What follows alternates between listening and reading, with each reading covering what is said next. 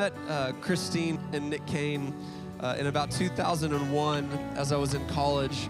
And we've watched her ministry, both Eric and I have watched her ministry, their ministry over the past many, many years now since then, uh, up close and from afar. And I have to tell you this there is not another person that I know, up close and from a distance, that has more conviction on what it is that Jesus is doing in this generation than her. She's led with character and integrity and confidence through many seasons of life and through uh, many moments, uh, many of which she'll probably highlight today.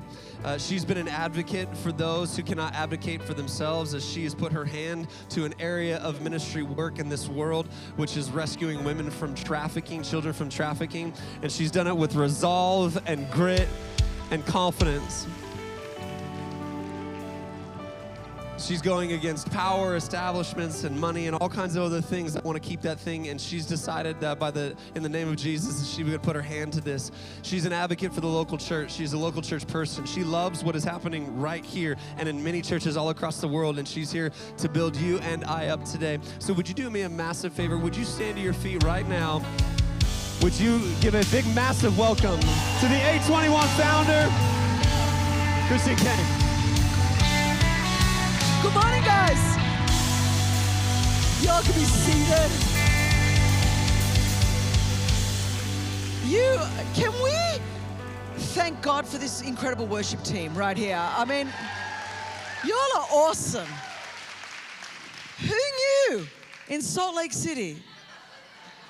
You're like America's best kept secret right here. That's what I'm thinking. I love that. It is my honor to be with you all. The first service, I was a guest, so now I'm just part of the family in the second service. So, you know, everybody needs a cray cray Aussie aunt as opposed to an aunt. I have um, my friend Danny is in the front row and he corrects my English, even though this is how the Queen wishes she spoke English. Or you Americans, like you threw the tea out in Boston and now you think you know how to speak the language. And so, us colonies, this is actually how we do it. So we, we speak the Queen's English, we say awesome. So everyone say awesome. You sound very dignified here in Utah. say it again, awesome. Okay, now say it like an American. Sailor. Okay. I love it. I, I truly do uh, love what the Lord is doing here. It just, it actually makes me so excited. Um, to see God is moving so massively. Nick and I live um, in California. There's about three of us left because the rest are in Utah obviously is what is happening. I wondered where they all went, and um, it's like they came here. But but I love this place. I love the mountains. We're staying with Danny and his family at um, in Park City, and it is just you like live in paradise. I don't know. Everyone should be a Christian here because it's like uh, there is God. I mean, I don't know how you think that this happened. Like God burped one day, earth, oops, look what I did. And so a lot of that beauty came right here in Utah. So it is awesome and it's our privilege to be here. I'm just going to give you a quick photo of my family. Um, this is the most ravishing piece of masculine flesh on earth and he's on the front row. And then I have two daughters. We have two daughters, uh, Catherine Bobbie, who is 20, and she is at Pepperdine um, University and suffering for Jesus in Malibu, in case anyone was wondering where that might be. And so, and this is my 16 uh, year old Sophie Joyce, and she's um, with me here because she heard that there's really good thrifting in Utah. She goes, Is that true? I, I mean, you know, I guess all 16 year old kids, I'm like, honey, I'll buy you clothes. But anyway, she's like, Mum, Utah's really awesome for thrifting. And so some of you chicks, you, you, they need to tell you, you probably know where it is. Okay, so you need to tell me where all the great, uh, you know, thrifting stores are that it just freaks me out that that's what you would be known for. But anyway, um, if this was a women's conference, we'd go to town on that. Men, don't worry. I've got five points right half of your brain, and they'll all make sense. There is sequential order. I won't take any rabbit trails, and it'll be great. But okay, so the thrifting thing is a thing. Girls, you have to help a sister out here. We're going to turn to the book of Luke this morning. I love the Word of God. And Luke, Acts, my favorite, oh, you know, whatever I'm reading at the time, that's my favorite part. The whole Bible's good. You can read whatever you want. But I'm going to go to Luke. You can go where you want. It'll be great wherever you go. But if you're following me, we're going to go. And, and this is how old I am. That literally what was about to come out of my mouth now was um, you need to get the tape of the first service. Uh, but evidently that indicates my age because you all don't do tapes uh, anymore. So whatever it is that you do, do that for the first service. and whatever it is that you do, do that for the service after this because I'm doing three different services. We're like I've just turned Sunday morning into a church conference this morning, so we have got three messages, and um, I believe each of them is going to really speak to you in different seasons in very specific ways. So, um, since you can't get the tape anymore, please get the tape. Anyone know what a tape is? Okay. Anyone ever work a tape table in your life back in the church days? Yes, yes. You've got a few fossils in the room. That's it. A few of us actually know what that is. Do you remember? Do you know what a tape is? Brother Danny? Danny's like, yes. That's awesome. We're gonna we're gonna go to Luke chapter seven. All right. Luke 7. After he had finished all his sayings in the hearing of the people, he entered Capernaum. Now, a centurion had a servant who was sick and at the point of death. I'd say that's pretty sick right there. Who was highly valued by him. When the centurion heard about Jesus, he sent to him elders of the Jews, asking him to come and heal his servant. And when they came to Jesus, they pleaded with him earnestly, saying, He is worthy to have you do this for him, for he loves our nation, and he is the one who built us our synagogue. And Jesus went with them. When he was not far from the house, the centurion sent friends, saying to him, Lord, do not trouble yourself, for I am not worthy to have you come under my roof. Therefore, I did not presume to come to you, but say the word. Everyone say, say the word. Gosh, that sounds good. Say the word. Okay, so we're going to say the word today. But say the word and let my servant be healed. For I too am a man set under authority with soldiers under me. And I say to one, go, and he goes, and to another, come, and he comes. And to my servant, do this, and he does it. When Jesus heard these things, he marveled at him. And turning to the crowd that followed him, said, I tell you, not even in Israel have I found such faith. And when those who had been sent returned to the house, they found the servant well. I love this. Today we're going to learn about faith from a Gentile, from a Roman centurion.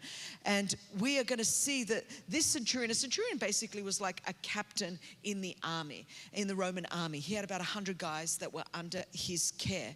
And centurions were placed throughout Israel in villages or in cities for the express purpose of collecting taxes and keeping the peace. So you could imagine they were not really that loved. I mean, I don't know about you, but some dude from a foreign occupation in your country just to collect taxes and check that you're going to behave yourself. Obviously, it wasn't in Utah. That's more for California. But for the rest of us, um, you know, you would you you would not be that happy about that kind of thing. So centurions were not generally loved. So there's something odd about this man, and we notice it straight away. This is really unusual. Jesus had just finished teaching the Sermon on the Mount.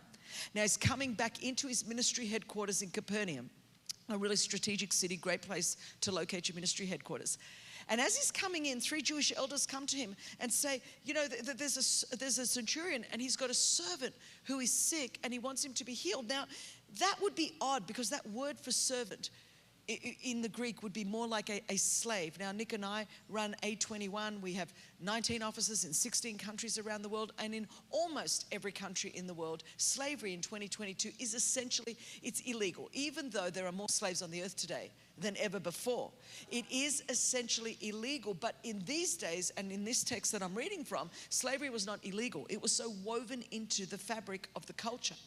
And so, normally, if somebody had a servant, a slave, that just was about to die, really they would have considered these people to be disposable.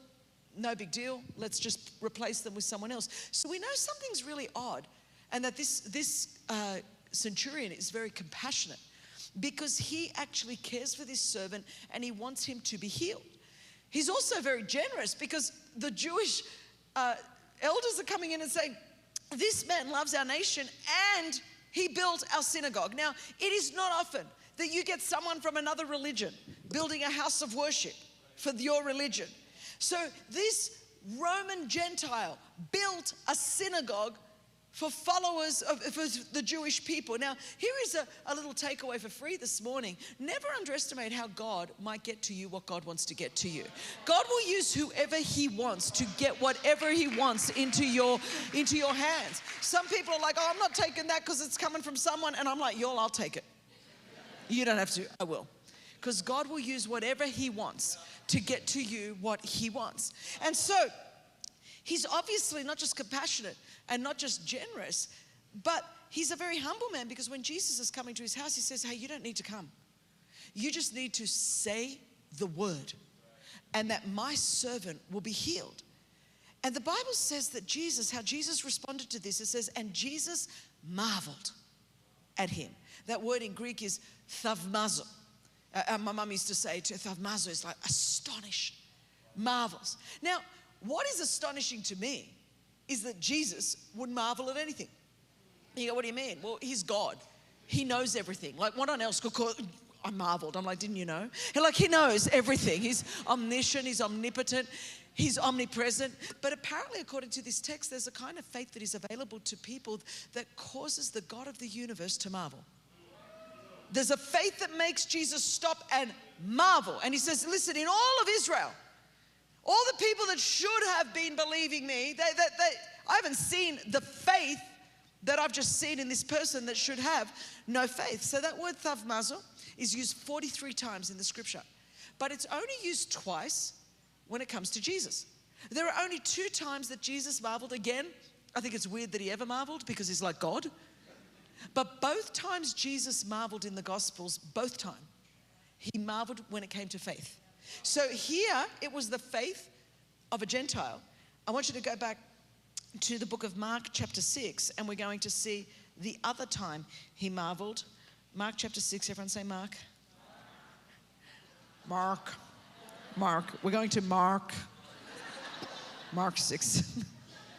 everyone say Mark. That's it, Aussie, Aussie, Aussie. Mark 6. He went away from there and came to his hometown. And his disciples followed him. And on the Sabbath, he began to teach in the synagogue. And many who heard him were astonished, saying, Where did this man get these things? What is the wisdom given to him? How are such mighty works done by his hands? Is not this the carpenter, the son of Mary, and brother of James and Joseph and Judas and Simon? And are not his sisters here with us? And they took offense at him. And Jesus said to them, A prophet is not without honor except in his hometown and among his relatives and in his own household. And he could do no mighty work there except that he laid his hands on a few sick people and healed them. Now, we personally would call that a really good Sunday. If we laid hands this morning on a few sick people and healed them, we'd be thinking that's an awesome Sunday. But according to this text, he could do no mighty works there, except that's an except work. We call it an exceptional work, he calls it an accept work.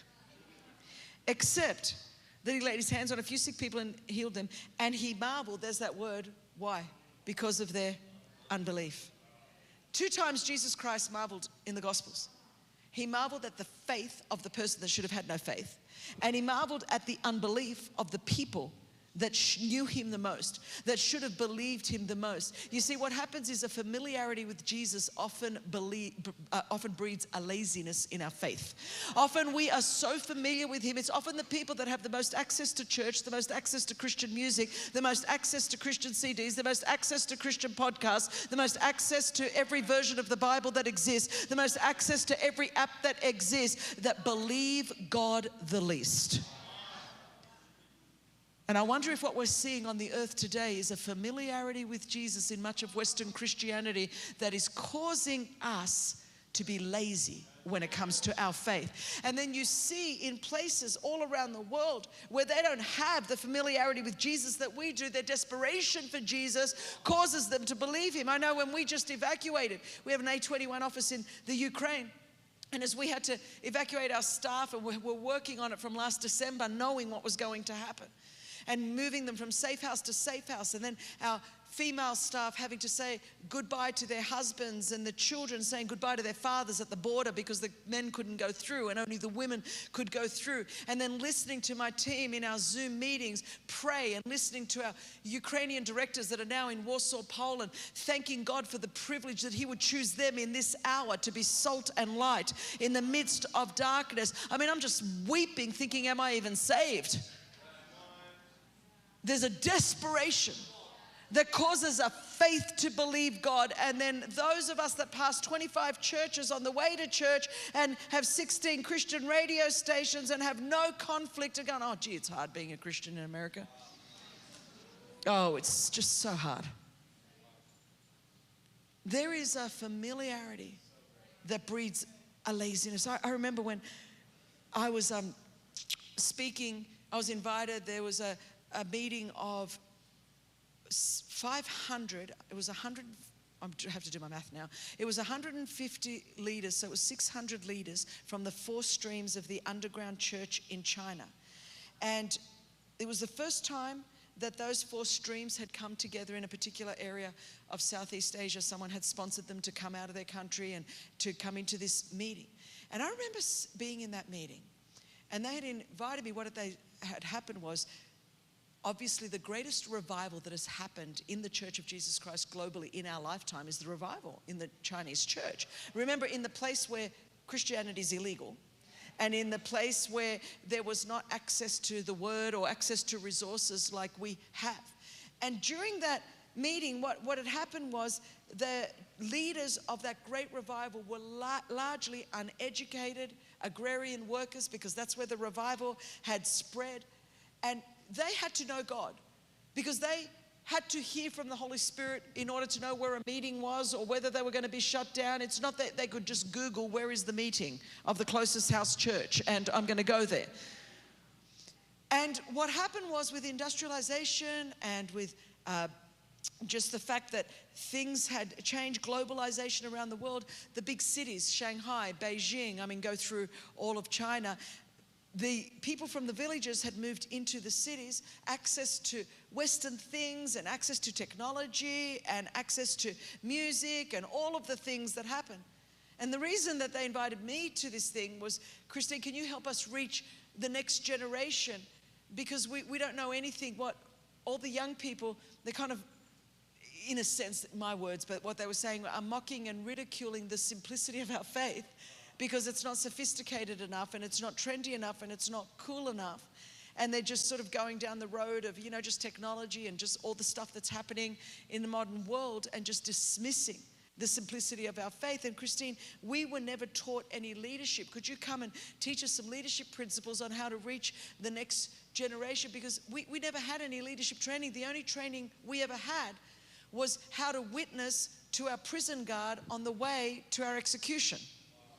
I remember I'm in this meeting and I, I couldn't believe I asked my translator, could you ask them to repeat that? I thought I must have heard it wrong.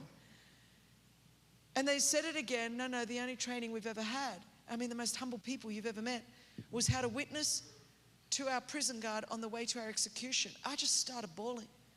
And I just got down on my knees and I said, I don't quite know why you think I'm here, but I don't really think I've got anything that I can contribute to you. Whatever it is that you've got, whatever that faith is that would cause you to witness to your prison guard on the way to your execution, could you lay hands on me? And could you impart some of that fire and some of that faith and some of that on me so that I could bring that back to the church in America? It's interesting when you have a familiarity with Jesus, just how lazy we could become in our faith you know, I wonder if Jesus was on the earth today, would he right now be amazed by our faith? But I, I wonder whether we are so busy trying to impress one another, we are no longer amazing Jesus. Oh, if we could just impress each other, if we could just scroll through each other's life and have the right filter and have the right lighting and just impress you. No power, just impressing. As if somehow a filter on an Instagram post ever saved anyone. But we are so busy curating our public profiles, no one is cultivating private intimacy with Jesus. And power comes from cultivating private intimacy with Jesus. Power comes from the Spirit of God. So I wonder whether our Christianity in our Western world is so powerless. Because we think the technology is going to do what only the Spirit of God can do in us, working through us. So I wonder there are almost 400,000 churches in North America, almost 400,000 churches probably meeting in some form today, Sunday morning. Jesus is going to leave every one of those 400,000 churches, those meetings today, and he's going to be marveling. He's going to be amazed. But I wonder whether he's going to be amazed at our faith or our unbelief. I wonder if he's saying, I could have done so much more in the well at Utah this morning in Salt Lake City. Gosh, I'm marveling at their unbelief. I'm marveling. Imagine if we all turned up with a sense of expectation and anticipation. Imagine how many more people could get saved, how many more people could get delivered, how many more people could get redeemed, how many more marriages could be restored, how many, because Jesus will marvel. He will. But he's either going to marvel at our faith or at our unbelief. See, the crisis on the earth today, and we love to blame everything. We're blaming politics and we're blaming injustice and we're blaming technology and we're blaming science and we're blaming the environment. We're blaming everything, and everything has a part to play. But ultimately, the major crisis on the earth is ultimately none of those things. It's a faith crisis. We have way too many unbelieving believers. We need some believing believers that believe that God is actually who He says He is and that God will actually do what He says He can do. If I am going to amaze Jesus, it's going to be with my faith, not my unbelief. But the kind of faith that I'm talking about is very countercultural in 2022. In our very postmodern, post Christian, you know, we're so posted, we're all posted into orbit now. We're just post everything. In our very humanistic, pluralistic, secularized, rational world, the kind of faith I'm talking about is not one that is applauded by people. But I do want to remind you, church, today, we're actually a people of faith, just to remind you. In 2 Corinthians chapter 5, verse 7, we walk by faith and not by sight. In Romans 1:17, the righteous will live by faith. In Galatians 2:20, I've been crucified with Christ and I no longer live, but Christ lives in me. The life I live in the body, I live by faith in the Son of God. When the Son of Man comes back, will he find any faith on the earth? And how is it that we disband the works of the enemy on this earth? It is even by this, by our faith. We are a faith people. So, what do you think is under attack? Faith. The enemy's not after your car, he doesn't drive, he wants your faith. Everyone's like, oh, the enemy's after my car. I'm going, honey, don't give him that much credit. He's in Cuba smoking a cigar. He has not even turned up. It's your stupidity that's led to that, not the devil. Not the devil. He gets blamed for way too much. But what is at stake here is faith. And because what we want to do is we want to be too cool for school. As if somehow that's how we're going to be accepted. Christine, if we could just fit in more. Now, what is it to be in this world but not of it? What is it? Because we think somehow if we make our faith more palatable to someone else, well, then, you know what? If I could just dilute it. Because it's not cool to believe what we believe, no matter what you do. So we keep thinking if I just keep changing my theology to come into alignment with the culture, people will like Jesus more. And I'm like, hmm, that's never worked. Because it really doesn't matter. Like, let's just tone down. Don't want to talk too much about spiritual gifts because people will think I'm weird. Now, the fact is that, you know, you, you, you want to be, uh, you, you want to not be weird. I'm not talking, the supernatural is not super Fruit Loop. like, you, you know, you could be supernatural. But the fact of the matter is that everything is weird about Christianity. So people say, you know, well, Christine, what do you mean? Do you really believe in a virgin birth? I'm like, yes. And they're like, that's impossible. I'm like, I know. They're like, did you not go to biology? Yes. I've got two children. It wasn't supernatural. It was. I told my daughter as she went off to college, honey, I believe in a virgin birth, but I believe there was only ever one. Don't even try this and come home.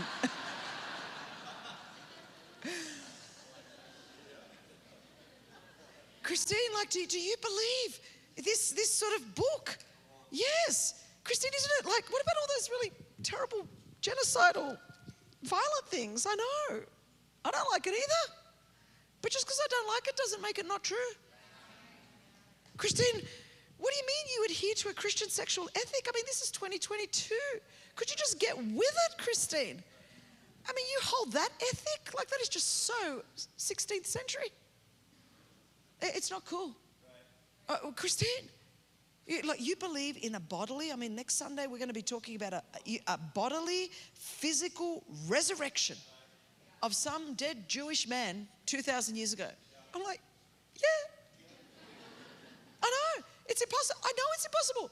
But I don't need a God that can do what I could do. I need a God that can do exceedingly abundantly above and beyond anything that I could ever ask, hope, or think. I don't need a God that can just do that. I don't need a God that is created in my own image.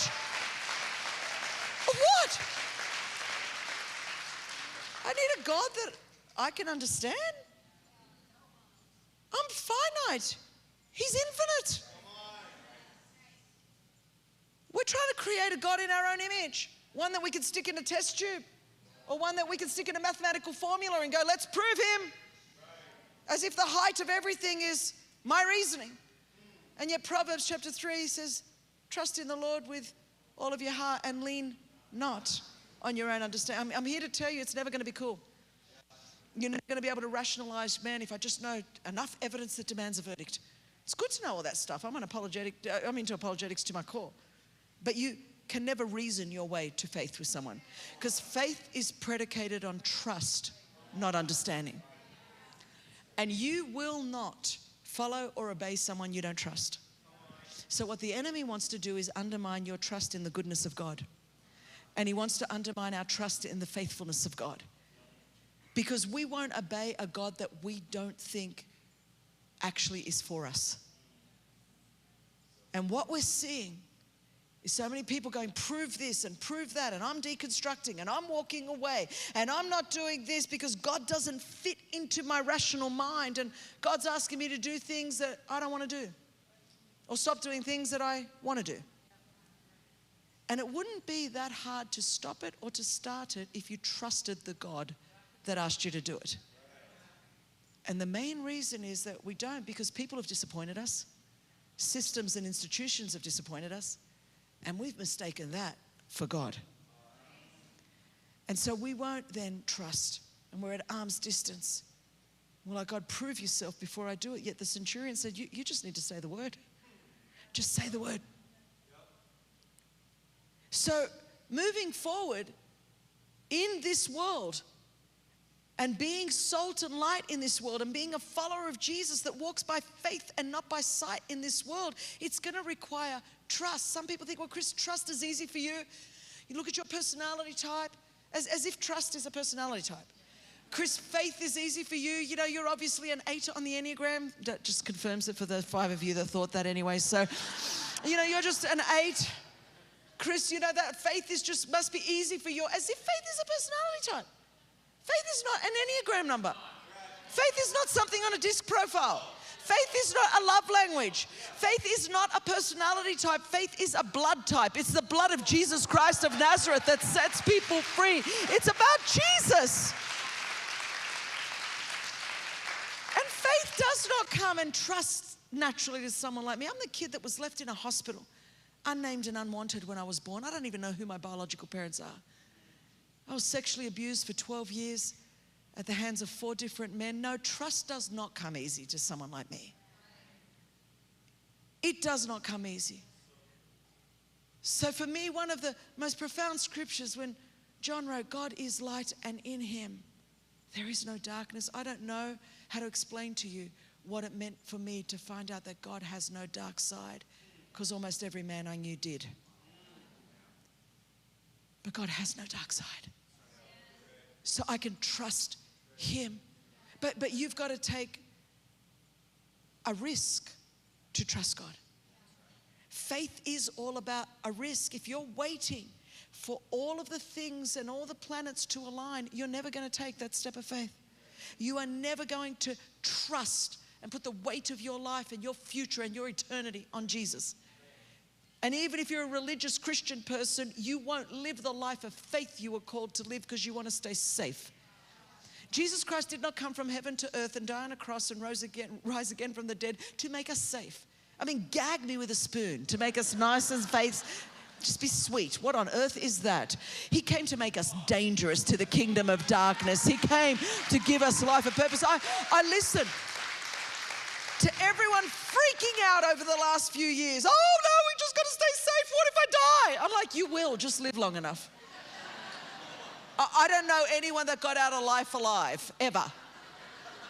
I'm like, everyone's like, what if I die? I'm like, you are going to. George Bernard Shaw put it beautifully. Death is the ultimate statistic. One out of one will die. I bet you're glad you came to the world today. I'm just letting you know uh, what the last couple of years have shown me is how freaked out people are about the only inevitable thing that's going to happen to every single person. The issue is not whether we're going to die, that's a given. The issue is are you going to live the life that Jesus Christ put you on this earth to live? Are you going to fulfill your God given destiny? Are you going to fulfill your God given purpose? And you will not do that without faith. You might live a boring religious cultural life or your own life, living whatever you want, but you won't live the life of faith that requires risk and it requires trust in the character of God. To fulfill your purpose, that's what it requires. Trust in the character and the nature of God. I mean, I come from a Greek family. Greeks are fatalists. Seriously. We, I mean, we, it doesn't matter how bad things are, they can always be worse for a Greece, always. I remember, you know, I told the story in the last service about um, a ski accident. Uh, my husband was here with Danny and had an accident in Park City and broke his shoulder or whatever he did to it, you know. And then I um, had an accident at Bachelor's Gulch after that. And my mum had always said to me, I grew up in Australia, uh, Christina, you cannot go skiing because if you go snow skiing, you will die. I mean, that was it. There was never the possibility that you could just ski. It was like you were going to die. That's it. So when I had my accident, a fairly serious accident in Colorado, my mother, as I'm just come out of surgery at the uh, hospital, my mother calls me. She's like, Christina, I am so glad you had that accident because I told you, if you go skiing, you will die. I'm like, Mum, but it's like, that's a Greek all in one nutshell. I grew up in a nation certainly does, inspi- does not inspire you to take risks. In fact, we have something in Australia called the tall poppy syndrome. If anyone steps out a little bit out of the crowd and does anything, we're going to pull them down to size, man. They're going to be. So in Australia and in my home, we would have sayings like, um, see if you can finish it, like, you can't have your cake and what goes up don't count your chickens. You all had a negative Greek mother as well, obviously. That's but can you see how woven into the fabric of everything is to, stay safe? D- don't step out of the boat. Just keep it minimal, keep it little, keep it, and all the attack and what is happening on the earth is just, whoo, don't raise your expectations. Don't believe too much about God. Just keep it all safe. Don't stick out. Don't in any way get in it. Just stay down. Stay small. Stay safe. And don't believe God for anything. And yet God's looking to and fro, going, Where am I going to find any faith on the earth? Listen, that means in 2022, we're going to have to look a bit foolish because it doesn't make sense in our scientific, empirical, rational world, it's not going to make sense. That's the bottom line. But I don't know anyone in history from Genesis to Revelation that ever did anything for God that, that looked awesome. So the degree to which you're willing to look foolish, now remember, not like an idiot, super weirdo. I'm not talking about that. I'm not talking about super weird, weird. Okay, so no weird. I'm talking about what will look foolish to the world is the kind of faith that steps out. If you were not that we're in Nevada playing any sort of poker, and I don't really know what I'm talking about right now, except that when people say I'm all in, it's all in. That kind of all in Christianity. Well, you're going to have to look foolish. But just imagine can you imagine how foolish did Noah look?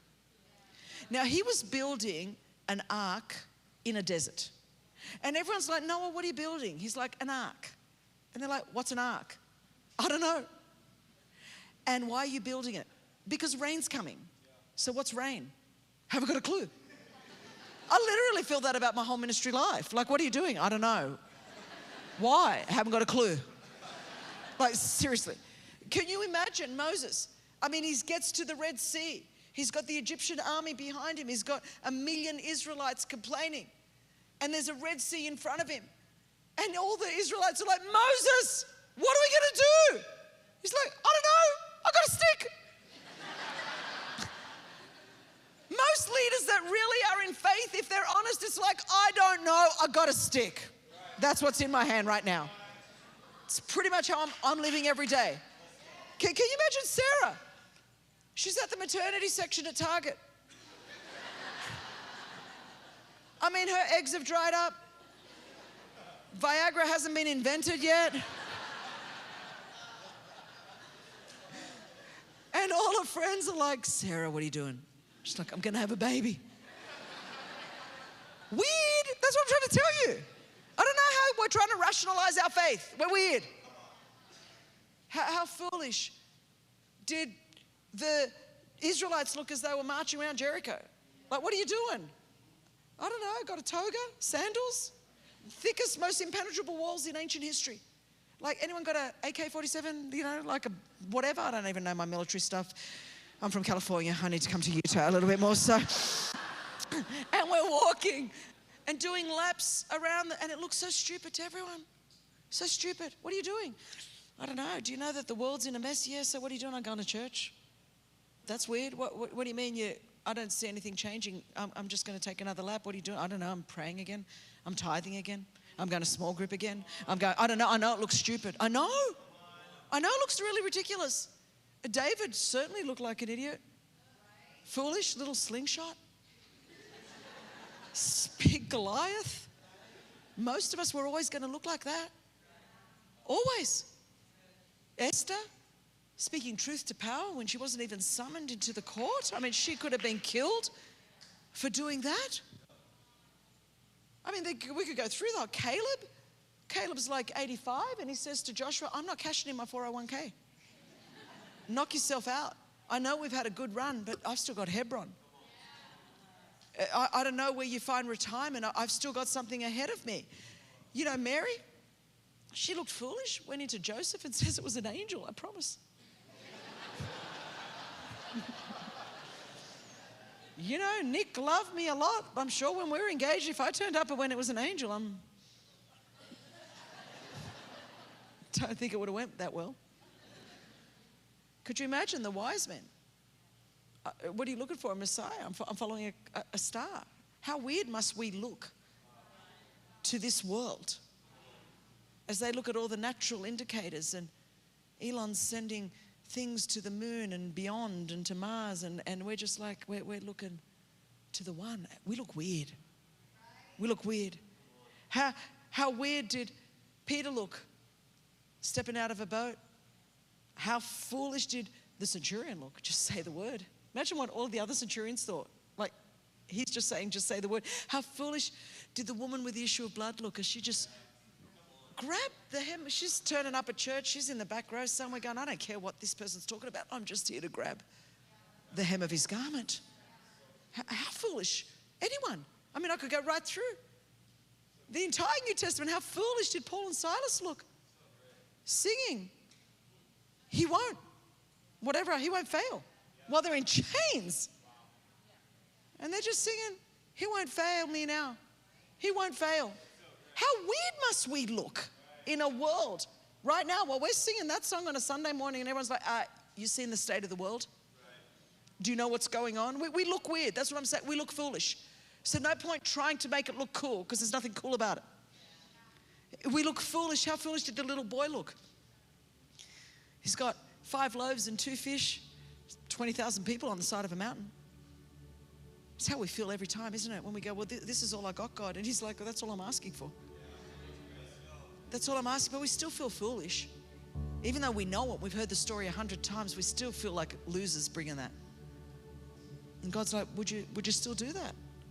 And of course, I'll tell you who else looked foolish. And of course, we're coming into Holy Week, and next week we'll fo- Jesus hanging naked on that cross. certainly looked foolish to the government and the critics of his day. That, that's your king? That, that guy is your Messiah? That's the king of the Jews, is it? He's, he's going to redeem the world, is he? Oh, it's no different in 2022. They're still saying the same thing to us. That, that's him? That exclusive bigot? Him? Who does he think he is? The only way to God. You, you would lay it all out for him? So, what am I saying, church?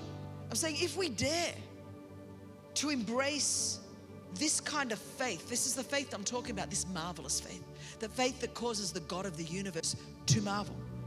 Then we're going to have to will, be willing to be foolish. But can I tell you what, what happened because they were willing to be foolish? And would we be a church, would we be a people that maybe would go down in eternal history as the people that dare to believe God? Because this is what happens when you do. Because Noah and his family, they were saved from the flood. Do you remember that? Do you remember that actually Moses did see the Red Sea part and that Sarah did give birth to Isaac and the Israelites did see the walls of Jericho coming down and David did defeat Goliath and Esther did stop a Jewish genocide and Caleb did get Hebron and Mary did give birth to Jesus and the wise men did find the Messiah and the centurion servant was healed and Peter did walk on water and the woman with the issue of blood she was healed and Paul and Silas, they got out of that prison cell, and that little boy's lunch, it fed everybody on that mountain. And by the way, Jesus Christ got off that cross and he defeated hell and he defeated death and he holds the keys to hell and death. And, church, I want you to hear this at the well. My Bible says that the same Spirit, the same Spirit that raised Jesus Christ from the dead lives on the inside of you and lives on the inside of me. Therefore, church, we can in 2022 do all things through Christ Jesus who strengthens us. We can do all things through Christ Jesus who strengthens us. Just while you're standing in this moment, I just want to ask, friend, if you know this Jesus that I'm talking about this morning. Not do you know about him, but do you know him? And if you don't right here, right now, I just want to give you the opportunity online in this room to address the spiritual condition of your heart, the opportunity to put Jesus Christ first in your life, friend. You were created by God for a relationship with God. It's Jesus that connects us to God, and it's Jesus that connects us to the grace of God. I just want every head bowed and every eye closed. And this morning, if you say to me, Chris, I, I want what you're talking about, friend, it takes faith to step out and say yes to Jesus. But if you say, Chris, I want a fresh start with Jesus Christ this morning, either for the very, very first time, I want to surrender my life and my heart to Jesus, or Chris, I've been away from God, cold in my heart, maybe even backslidden. And this morning, friend, it's time to stop running from God. It's time to come home to God. It's time to make your peace with God. Just say yes to Jesus. The same Jesus that stepped into the life of this unnamed, unwanted, abused, adopted chick from the back of Sydney, Australia not only gave me forgiveness for my past, but a brand new start and a hope for the future. That same Jesus is in this room right here, right now. And He can do the same for you. Wherever you've been, whatever your story is, there is nothing that you've done or thought or said that is too great to separate you from the love of God that's in Christ Jesus. And I am living proof that in and through a relationship with Jesus Christ, friend, you can start bad and you can finish good because Jesus Christ is alive. And if you say to me today, Chris, I want what you're talking about today, I want a fresh start with Jesus Christ, I want to pray with you, just a very simple but powerful prayer. And if you say, Chris, include me in that prayer this morning, I want to say yes to Jesus. Would you just raise your hand wherever you are so that I know who I'm praying for? Thank you, thank you, thank you. I mean, there are hands. That's it. Keep those hands going up. Beautiful. I'm seeing hands all across the room. Thank you, thank you, thank you, thank you, thank you, thank you, thank you, thank you, thank you, thank you, thank you, thank you. That's awesome. Keep those hands going up all across the room. People saying yes to Jesus. This is beautiful. Keep your hand up high. I'm going to pray a prayer. The whole room is going to pray this together after me. We're going to pray together by faith with all of you with your hands raised as you say yes to Jesus. So, church, let's pray this together. Dear Jesus, I've raised my hand this morning because I recognize my need for you. I'm sorry that I've been living my life my own way. and ignoring you. I'm sorry that I've sinned against you. And I ask this morning that you would forgive me for all of my sins, that you would give me a fresh start this morning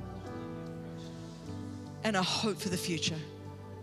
I want to be a Christian, a follower of Jesus Christ every single day for the rest of my life. In Jesus' name, amen.